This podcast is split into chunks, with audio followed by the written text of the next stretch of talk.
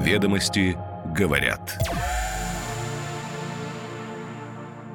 Доброе утро, друзья! Сегодня вторник, 22 августа. С вами «Ведомости говорят».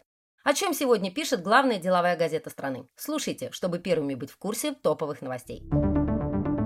Сегодня ведомости говорят, что маркетплейсы и интернет-магазины предложили Почте России неденежную альтернативу инфраструктурному платежу в 0,5% с оборота. В этом году корпоративные эмитенты резко нарастили выпуск облигаций с плавающей ставкой. Рынок флуаторов в России вырос с начала года на 570 миллиардов рублей. На 15-м саммите стран БРИКС может быть принято решение о расширении этого клуба. Юникло отказалась от аренды помещений для всех своих магазинов в России. Эти площади уже заняли или занимают другие ритейлеры. А вот юрлицо Юникло не ликвидирует. Почему?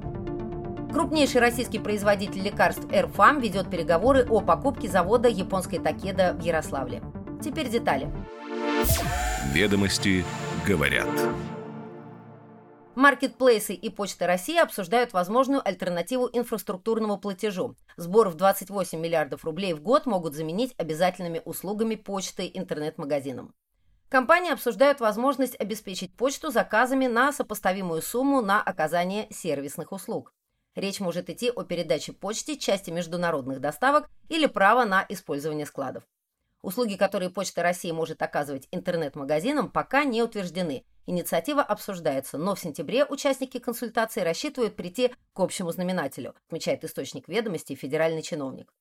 В июле о том, что осенью продолжатся консультации чиновников и бизнеса по поддержке Почты России, говорил и глава Комитета Госдумы по информтехнологиям, член Совета директоров Почты России Александр Хинштейн от «Единой России». По его словам, почта нуждается сегодня объективно в дополнительных источниках финансирования. Это, к сожалению, факт непреложный.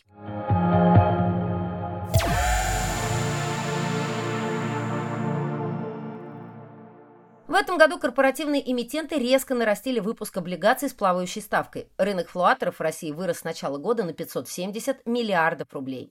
За последние два года с помощью этого инструмента компании занимали примерно по 160 миллиардов рублей в год, следует из расчетов руководителя направления анализа долговых рынков инвестбанка Синара Александра Афонина для ведомостей.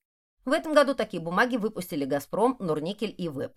Ставка купона по флуаторам привязана, как правило, к ключевой ставке. Это значит, что при росте ключа купоны по таким облигациям увеличиваются, а цена остается стабильной.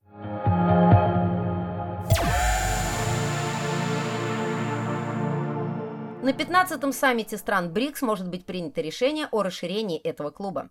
Форум откроется 22 августа в Йоханнесбурге. БРИКС – это Бразилия, Россия, Индия, Китай, ЮАР. Как ранее говорили в МИД ЮАР, 23 страны подали официальные заявки на вступление в БРИКС.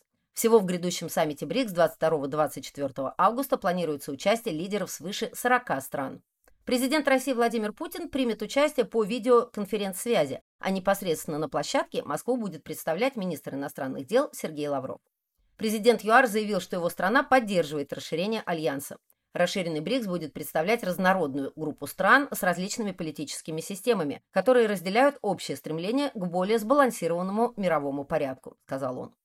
Ведомости говорят, что прямо в ЮАР несколько стран могут получить приглашение присоединиться к клубу. Среди главных кандидатов – Аргентина, Саудовская Аравия и Индонезия. Но будущее БРИКС, по мнению аналитиков, стало поводом для разногласий между Китаем и Индией, из-за вопроса о том, должен ли этот блок быть клубом, защищающим лишь экономические интересы развивающихся стран, или же стать реальной политической силой, открыто бросающей вызов Западу. Китай, не раз открыто выступавший в поддержку расширения БРИКС, считает, что блоку следует выбрать второй путь. Вопрос о введении единой валюты не находится на повестке грядущего саммита, но страны БРИКС могут договориться о более активном использовании нацвалют в расчетах между собой. Один из вариантов расширения клуба предполагает лишь укрепление экономического сотрудничества через новый банк развития БРИКС. Страны, принятые в него, смогут участвовать в различных форматах группы БРИКС без формального присоединения к группе. Другая же концепция предполагает непосредственное принятие новых стран в качестве постоянных членов объединения.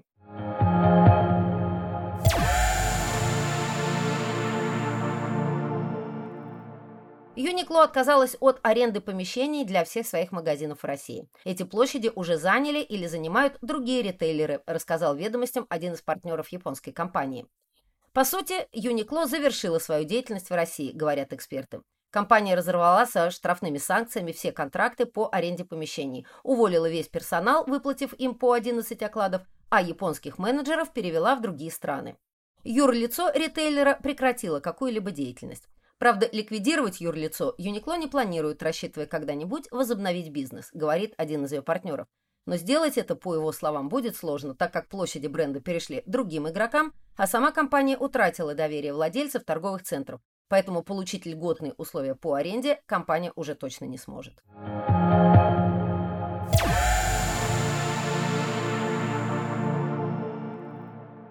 Крупнейший российский производитель лекарств Air Farm ведет переговоры о покупке завода японской Такеда в Ярославле. Сам завод был запущен еще в 2013 году. Его мощность 90 миллионов ампул и более 3 миллиардов таблеток в год. На нем выпускаются препараты, назначаемые при онкологических, гастроэнтерологических, неврологических и редких заболеваниях.